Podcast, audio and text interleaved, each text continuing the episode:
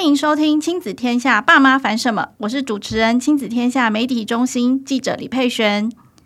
诶，大家最近有看韩剧吗？我相信韩剧应该是很多家长这个舒压法宝啊。然后有一部最近我身边朋友都在讨论，然后也看到很多媒体啊都是发新闻稿啊，然后在讲的一部讨论度很高的韩剧，就叫做《我们的蓝调时光》。相信有很多爸爸妈妈应该也有看哦。那这其中这个女主角的姐姐啊，英熙，她是一个唐氏症的患者。那在韩剧里面呢，他们描绘了一些姐妹互动的情感啊，都引起很多人的共鸣，大家都觉得哇，好感人，很多人都剖文说哇，看着一把鼻涕一把眼泪这样子。他其实剧中的这位英熙啊，在现实生活中，他叫做郑恩惠，他其实是一个演员呢，也是著名的画家。这也是韩剧呢第一次邀请到唐诗正的演员参与，我自己觉得是一个很棒的开始。因为以往可能我们对于韩剧的印象就是要男帅女美，好像都很完美。但是我们请到这个唐诗正演员参与啊，感觉是更接地气了，就是跟我们现实生活是非常的接轨的。那。就是因为这个，我们的蓝调时光这部韩剧让更多人看到特殊的存在需求，所以今天我们很高兴邀请到有自闭儿教母之称的花妈卓慧珠来到节目当中，跟我们来分享一下现实当中这些感人的故事哦。其实这些特殊的家庭，他们也遇到很多困难跟挑战。那花妈的儿子自己呢，就是可能也是有自闭症特殊需求的成人。那花妈长期投入这个泛自闭症家长互助的社群。那现在我们来欢迎花妈，我们请花妈自我介绍一下。大家好，虽然大家都叫我花妈，不过我本名是卓慧珠。哈，至于我为什么叫花妈呢？别人不问我也要自己讲，因为是如花似玉的花，这样。对，很棒，就是要这样子。太有自信了，真的，这是我孩子就说，这就是一个问题。不 会不会，因为我们因为其实我自己本身就是采访过花妈很多次，然后每次都觉得她怎么会这么有活力，而且就是因为她一路上呢自己有很多的经验，那她也曾经当过老师啊，然后就是她同时呃有家长的经验跟老师的经验，然后跟自己孩子相处的经验，所以真的是很丰富的一些。故事可以跟大家分享。那第一个我想要请教花妈，就是说我们在这个韩剧里面啊看到的，就是特殊的他是唐氏症嘛。那可是其实大家一般而言还是会对一些特殊的有一些迷思。你可不可以举一下例子，说你自己有看到一些迷思或问题可能在哪里？我觉得唐氏症因为是外显很清楚的一个状态，所以大家会自然而然的觉得就是说他们需要帮助。可是现在有一群人，他们是隐性障碍，这就是呃我会一直大力宣导的，就是。自闭症轻度这个族群，哈，因为如果中重度应该看起来都蛮明显的，然后或者是过动症，或者是甚至视觉失调都不是我们能够看得到的。那我现在在为这一群人发声，是因为我觉得有一个部分就是。其实友善是应该是人与人之间，不管是对方有没有特殊性，事实上是每个人都有特殊性。而我会觉得说，不管有没有特殊性，我们都要预设一个状态，就是对方不是故意的。那你看一个人可以做好，他干嘛做坏嘛？对不对？如果他知道自己的状况不好，他干嘛特别去显现出来？那也是一定有某种意义跟目的在的。所以我们要预设说，不是这个样子。那回到我们的蓝调时光，其实我有帮别的媒体写哈，因为我对于手足这个议题一直非常有感觉，所以我看到唐氏症那一集，我真的是泪如雨下。就是我先回到一个状态，就是说我对韩剧的感觉可能会比一般人稍微强烈一点点，是因为我在韩国住过七年，我在看韩剧的时候，我甚至会听韩文发音。然后会注意到，就说他们有一些小细节。那我觉得韩国最近几年他们在关心特殊儿的影片，哈，真的做得非常感人。像我的遗物整理师，跟虽然是精神病，但没关系，它里面都有一些描写。那虽然是精神病，但没关系。那里面的那个哥哥这个角色，哦，真的是在写一些。旁人的对待方面，我觉得都有很好的传承，是这样子。那刚刚有讲到，就是说一般人对特殊儿最常见的迷思，隐性障碍里面最麻烦的一件事情，就是很多人都说啊，打架给本题没关系，要长大就会好。其实我觉得哈，这件事情啊，应该是这样子。当你觉得怪怪的，你就带孩子去看医生吧，至少确定说有没有问题。多多少少还是有所谓的黄金治疗期啦，哈。不过讲真的，我还是要补充一下，如果黄金治疗期，很多人都说，那我丧失了怎么办？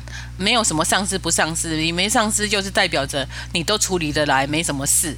那你你觉得已经有问题了，然后才去看，这也可以理解。可是你已经发现了，还认为是大只鸡慢啼，我就觉得很可惜，哈。然后一般来讲的顺序是先去看。外显的一些呃，比方说加医科啊之类的复健科，然后如果说这些有需要转诊成精神科，我想他们都会帮你做转诊，这个就不要有机会再提哈。我是觉得就是一定要注意大只鸡慢啼这件事情，因为一旦你发现他有状况，他那个状况就是必须要解决的。然后还有一个部分就是。很多人都说啊，我知道，我知道什么是自闭症，自闭症就是怎样怎样啊，我知道 ADHD，ADHD 就是怎样怎样。我觉得这个部分是我比较担心的部分哈。呃，比方说自闭症，它有两个，就是你也可以说三个啦，我是把它整理成两个：社交沟通能力缺损、局限、单一、固执的行为。好，然后这两个的障碍要障碍到非常明显的程度。好，所以才能够被判定，然后拿手册。那 ADHD，你以为是注意力不足过动症？事实上，它是分成好几型，它有注意力不足，也有冲动，也有那个综合型。所以，并不是说，呃，我们表面上了解这样。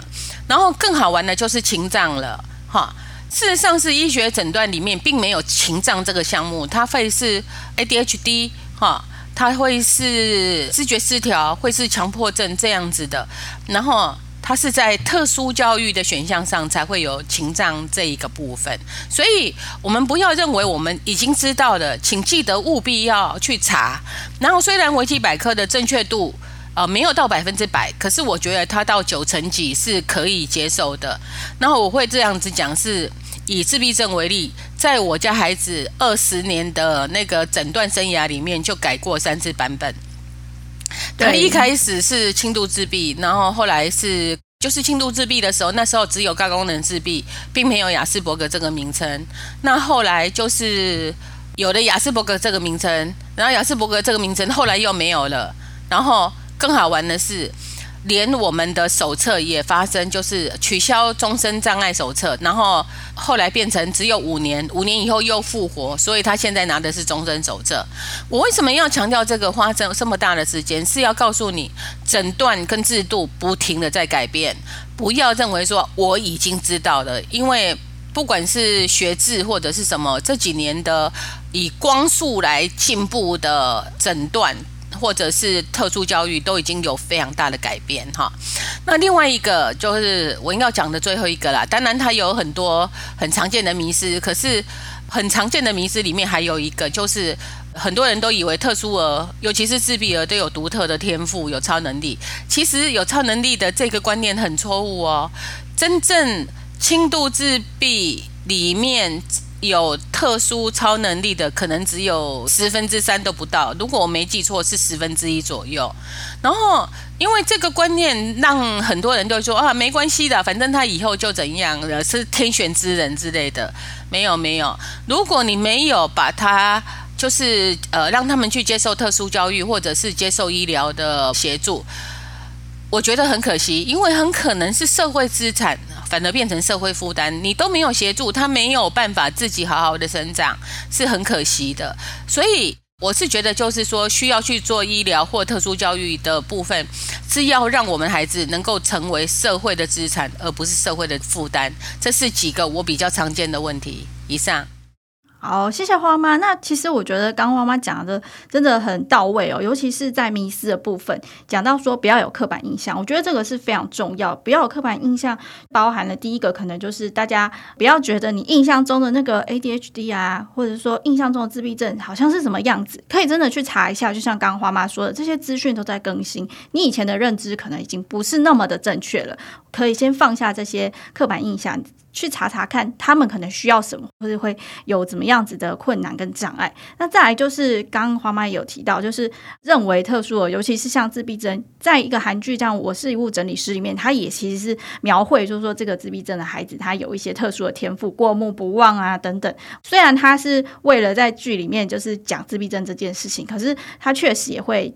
加深大家的刻板印象啦，就是说，其实自闭症这个东西，它的重点还是在刚刚花妈讲的，它就是有诶社交的障碍啊，或者固着性，并不是说每个自闭症的孩子他就真的有这个超能力这样子。对，所以我觉得这个是还蛮中肯要提醒大家的。那以及就是刚刚讲到的家长协助的部分，不要觉得说，诶，他就是个天才啊，没有什么需要就是我们特别帮忙的地方，但却忽略了说他可能就像刚刚提到社交啊，他是需。需要被帮忙的，他会随着他的年纪慢慢增长，这些问题可能会越来越明显。这样子，对。那接下来呢，我们回到刚刚韩剧讲到这个《蓝调时光》里面有提到，其实就是特殊的手足，他就是有描绘，就是那个姐姐跟妹妹之间呢，就是一些情感的纠葛啊，还有一些。因为就我自己采访过很多特殊的家庭，有时候还会有就所谓照顾手足的这个压力在。那家长其实也会面临，因为说真的，当今天家里有一个不管是唐氏症的孩子，甚至只是轻微自闭，不管是怎么样，这个孩子有特殊的需求的时候，家长就必须要多花时间。那花妈可以分享您自己的经验吗？就是说，当这样子的时候，家长可以怎么样去教养两个不同状况的孩子呢？其实我自己。也是有手足的，我知道我们每个手足的个性什么都不一样。那爸爸妈妈本来就会花不同的时间，甚至爸爸妈妈特别疼谁，我们也有感觉，常常都是老大第一个生出来特别的疼爱，然后接下来是疼那个最小的，或者是家里面唯一一个男孩。那这里面本来就会有一些小小的冲突，可是很要命的是，如果是特殊儿的话，这个问题会更严重。也就是说，对待特殊儿会花的时间必然会比较多，冲突也比较多。然后已经遇到这件事情了，我们又很执着在平均分配时间给每个子女，或者是苛责自己说对收租。哈，总要照顾不够，我觉得这些事情能够减到最低就减到最低，因为主要照顾者必须要储备能量，先来照顾自己。你把自己照顾好，才有可能再去照顾自己的孩子。那确实是有一些顺序的哈。那特殊儿会有比较急迫的事情需要让我们紧急的去处理。不过我会觉得还有一个重要的部分就是。手足也要照顾的这件事情，他是平常就要一点一滴多少都要做的，不然他会累积一大堆事情，到后来变成紧急又重大的事情，来逼迫你不得不去处理。所以你会听到很多特殊生手足的部分，就是可能跟。他们家的主要障碍者，然后感情很不好，或者是手足就对于自己家庭的批判就会比较多。然后其实我也有这样的问题，就是说我孩子在念小学的时候，就是我们家有一个妹妹，哈，那我觉得我比较幸运的是，因为我们家哥哥他是小学一年级、二年级开始看身心科，然后到小学五年级才确诊。所以就是说，我还有几年的时间把他当成一般人。可是大的孩子确诊以后，我这一个小的，我每个礼拜三就跟他一起去吃饭啊，什么约会。可是事实上，即便是这样子做还是不够，我还是把最重要的时光花在这个自闭症的孩子身上的。我对这件事情其实是有难过的，就是说，不管我们再怎么说。都有问题，哈，这么说吧，我记得有一次是我家孩子他去参加甄试，就是大学考试的甄试的时候，然后他在自介里面就有提到，就说妈妈把很多时间都花在自闭症的哥哥上面。那主考官就问他，就是说，那你知道这件事情，就是妈妈把很多心思花在哥哥身上，你会不会觉得很心酸？我的女儿就说，我知道，我妈妈。没有办法，她知道哥哥需要，可是她确实是心酸。就是在我的家庭里面，我们都知道会有这件事，所以比较小的女儿，她是一直被提早被迫长大的。那在她长大的过去的状态，就是说我自以为已经掌握了，其实掌握的不够好。就是后来我家的孩子好像是写周记吧，就是说因为哥哥他因为什么事情被误会，然后被处罚罚站，然后妹妹跑去陪他一起罚站。我光是想那个画面，我就真的可以泪流满面。就是啊，我觉得我是一个不会说那个自闭症手足必须要照顾。自闭症者的一个家长，可是我还是就是说，免不了会真实的有一些期待，就是哦，你是能力比较好的那一个，所以这衍生的问题真的有一点复杂。如果大家有兴趣，因为我们现在时间是有限的嘛，其实我在帮助高功能自闭与亚斯伯格的部落格上面写的手足相关的文章。应该是一二十篇吧，大家就可以去找资料来看。不好意思，我情绪上来了。不会不会，这是花妈非常真实的一个分享啊。因为我知道现在美美好像是在做语言治疗师的进修，对不对？不对。刚好您提到这件事情，我要讲的就是说，后来妹妹放弃了这个身份，因为这个工作，她后来有发现说，她其实好像是要协助哥哥，所以有这个做法。那后来她发现，就是说，其实哥哥发展的也很不错，所以她去重新找自己到底要什么，所以他现在是一个城市设计师。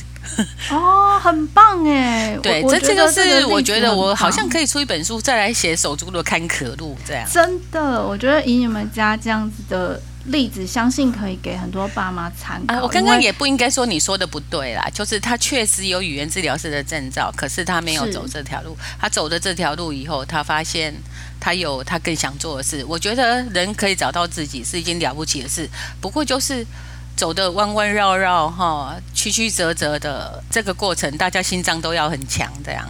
嗯。但我觉得这种弯弯绕绕寻找自己啊，其实有时候可能不见得发生在呃有特殊的家庭，一般的孩子也是会发生这种状况。但是我觉得很棒的是说，花妈你会一直在，不管是往前看说，诶，以前什么事件影响到他们手足之间的选择，那往后你也会一直引导啊。像现在美美听起来就是有找到自己真正想做的事情，所以我觉得不管说过程是怎么样。对有特殊需求家庭的，不管是家长或者孩子，都是一个很棒的提醒跟参考。对，因为我我自己听了都觉得非常感动，因为手足这件事情确实对家长一般家长来说就已经不容易了。那再加上就是有特殊的孩子，又占据比较多的时间跟心思。那其实嗯，我们都知道双亲的力气呀、啊、精神也是有限的，所以真的。就是像刚刚花妈讲的，先把自己照顾好，再来照顾孩子，对。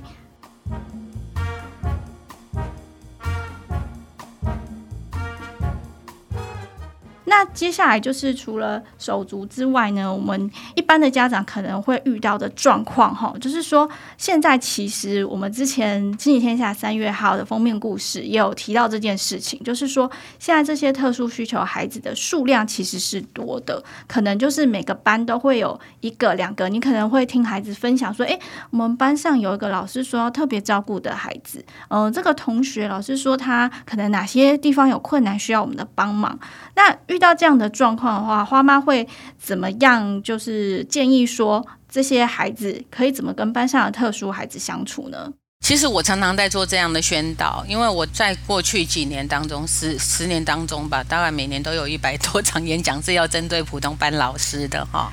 那我也觉得很幸运。可是我先讲我自己的经历好了，就是当老师要我去入班宣导，因为我家的孩子会出现一些突发状况。然后我都会用一些方法来讲，呃，告诉其他的孩子说要怎么帮助大家互相帮助。我不是说你们一定要帮助特殊儿，因为其实在我的观念里是每一个人都特殊，甚至我自己也遇到，就是说你们家孩子那么会念书，我们家孩子还没有那么会念，就是。为什么我们要来帮助你？就是直接讲哦，一点也不客气的。所以我对这些东西，我其实是有心结。我即便是一个很会演讲的老师，我也不轻易。在自己的孩子的班上做入班宣导。可是有一次我就被说服了，就是我孩子念建中嘛，然后建中老师告诉我说，那个黄妈妈，其实哈，这些孩子以后很多人可能是医生，可能是专业人员，他们会需要这样子的职能，所以我就帮我孩子就是做了入班宣导，这是。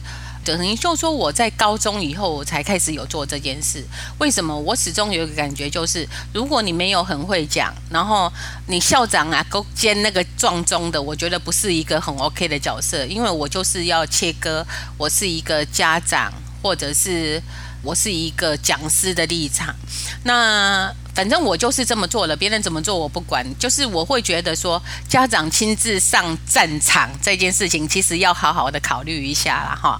那这个有两难，我就不说了。可是我有记得一件事情，就是老师说，同学以后可能是医护人员，这件事情可能真的是蛮重要的。因为我后来觉得，一方面也是建中啦，我也不知道是不是他们学特别友善哈。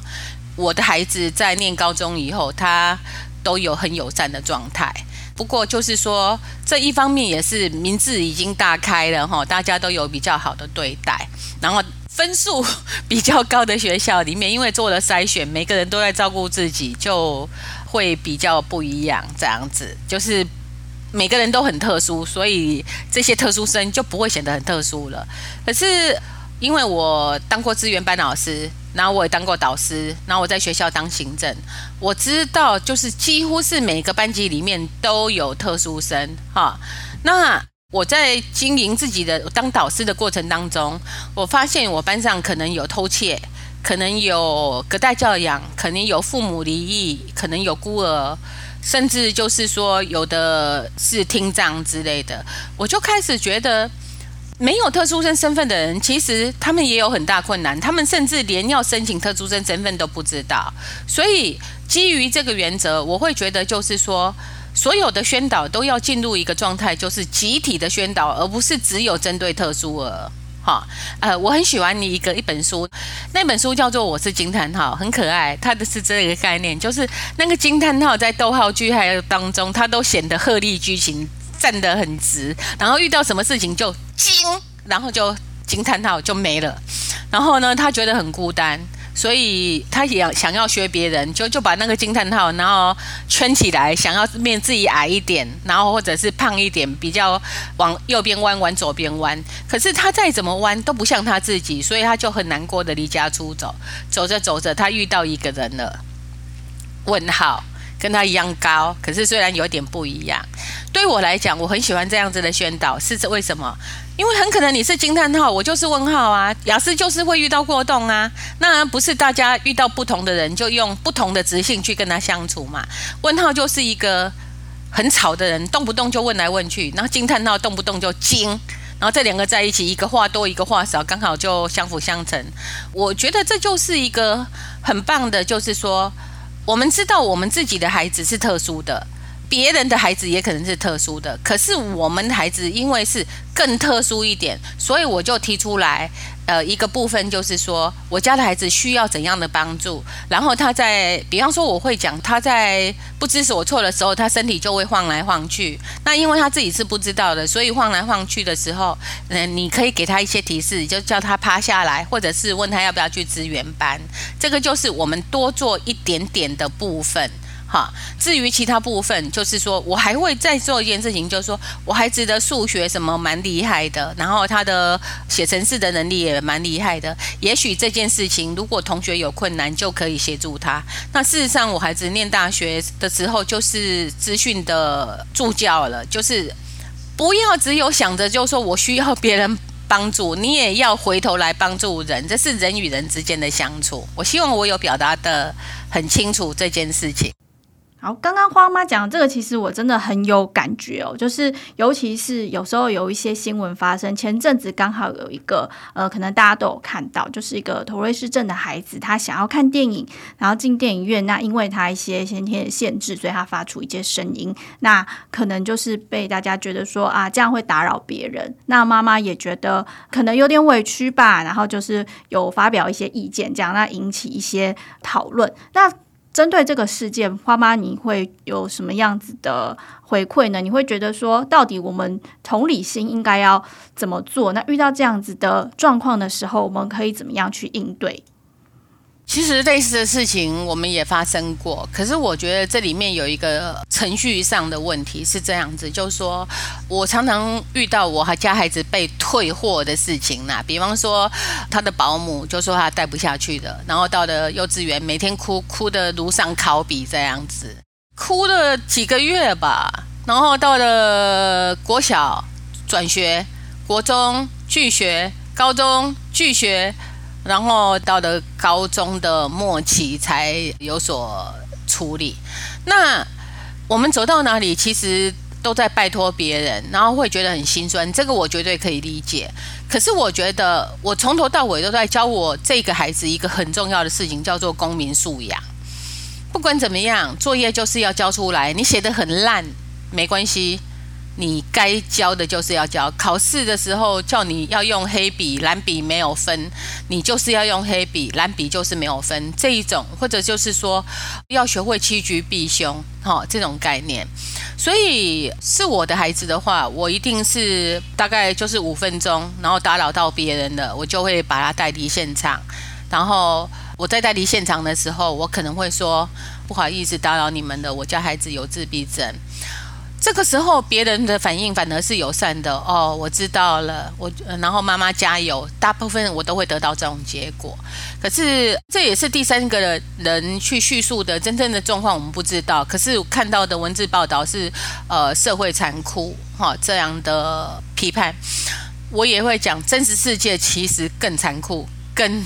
可怕，所以这是一个很好的学习。如果发生了这件事情，就是让孩子知道，就是说我们要学会趋吉避凶，因为接下来那些很可怕的怒目相向的眼光一定更更糟糕哈。那这里面我我觉得有一件比较重要的部分，就是我们也不能够只有选孩子喜欢或自我喜欢的，我们会注意的是，比方说我一开始就带孩子去看的是迪士尼。好，然后迪士尼的电影，他居然也哭到如丧考妣这样。后来就我觉得可能是他感官敏感的问题，所以就在家里面就很像电影院这样子。然后其实孩子也变得很好玩，因为我们是在黑暗中看电视啊，然后就觉得很有趣。然后这样子的练习是可以的，就是我们要逐步真能稳步的让孩子能够走进社会。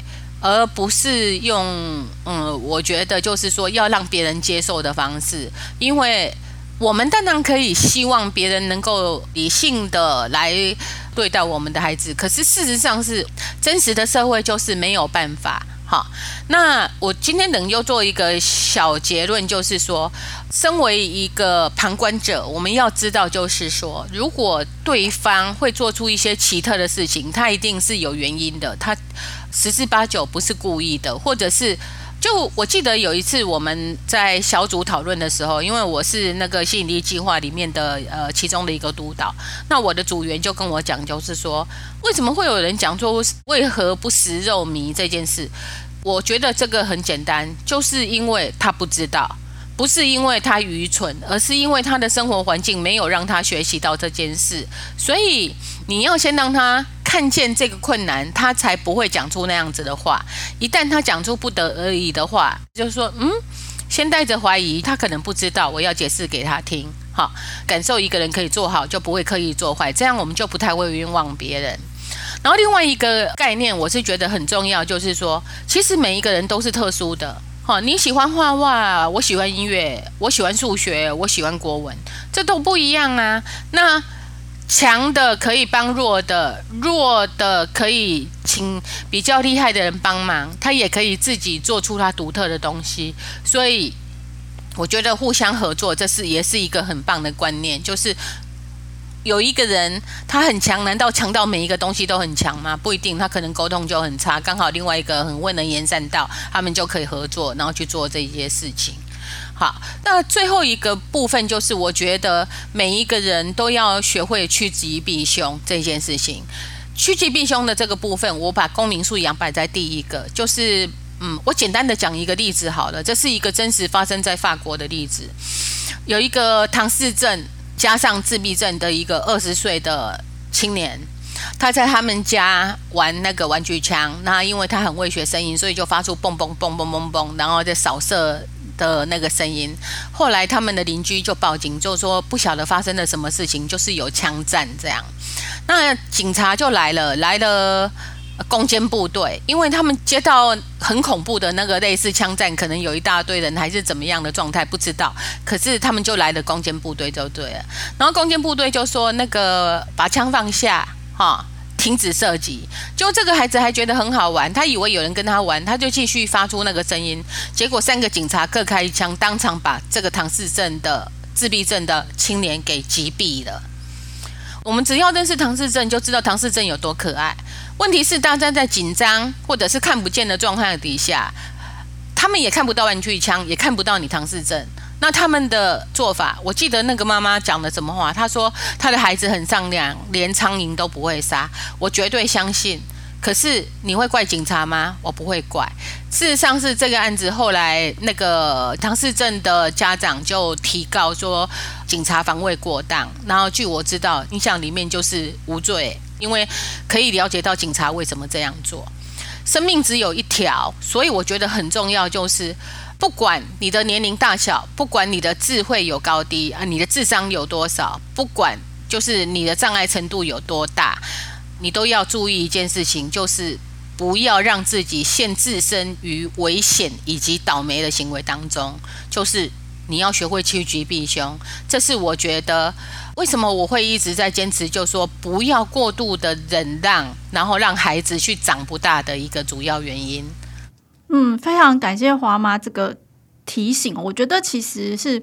嗯，我自己采访过程中也会有这种感觉，就是说，可能有一些家长，就是特殊的家长，会有一些心态，就觉得说，我的孩子需要帮忙，所以全世界都应该要花时间、花力气来帮忙。但我觉得刚刚花猫讲到一个重点，就是说，可是这个社会有自己运作的规则。那如果你希望孩子未来可以融入这个社会，甚至就是不要像刚刚那个法国非常遗憾的例子，就是孩子受到伤害的话，其实除了去帮助他的困难之外，在这个能力范围之内，我们其实是可以帮助孩子，就是好好融入社会，然后以及跟别人就是做这个相互的合作。那对于就是一般人想要跟特殊的相处呢，其实除了放下刻板印象，还有花妈刚刚讲的一个很重要，就是感受到一个人可以做好，就不会刻意做坏，就是他不是故意的，不会有人要故意惹人厌。然后从就是慢慢认识开始，去了解到他们的困难，以及可以怎么样帮助他们这样子，我觉得这都是真的很棒的提醒。那很可惜，今天时间的关系哈，我们就是请花妈分享到这边。那刚刚花妈也有讲到，她自己的部落格上面有非常多精彩的文章，那真的是我自己也常常上去看，就是我可能采访啊，或者是说需要一些资料的时候，我都会上去看。呃，这也很推荐大家可以去理解一下，就是这些孩子的困难，以及可以怎么样应对，以及。像刚刚连那种手足相处，花妈都有很多的分享。那我们自己呢，在亲子天下三月号的时候，我们有做了个特殊的杂志，以及就是让不一样成为力量，看见特殊的数位专辑。那在下面的资讯栏的话，大家可以点来看看，就是对这个题目有兴趣的话。好，那我们在这边谢谢花妈。好，谢谢，谢谢让我来说说话。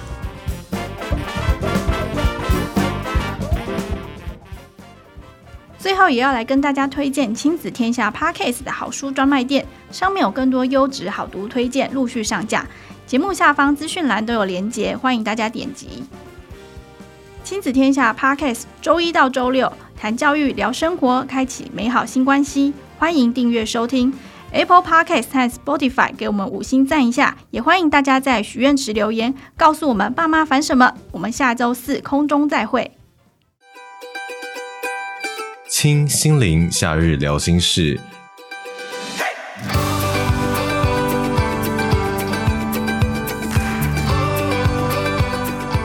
各位听众，大家好，我是李崇建。过去我曾经多次的举办工作坊，带领着很多的学习伙伴学习冰山理论。那么，这个冰山是怎么来的呢？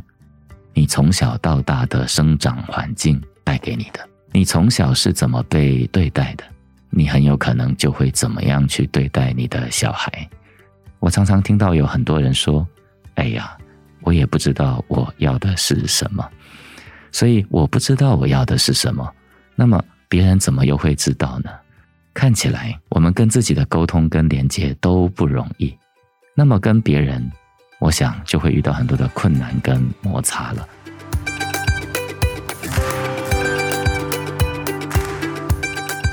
想听阿健老师亲自用萨提尔对话来疗愈你的童年冰山吗？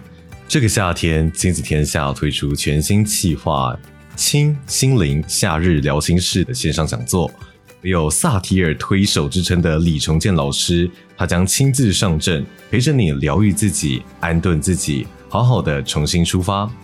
有哇塞心理学陪伴你练习与孩子聊心，也有人类图画馆带着你一起看懂自己的生命设计图。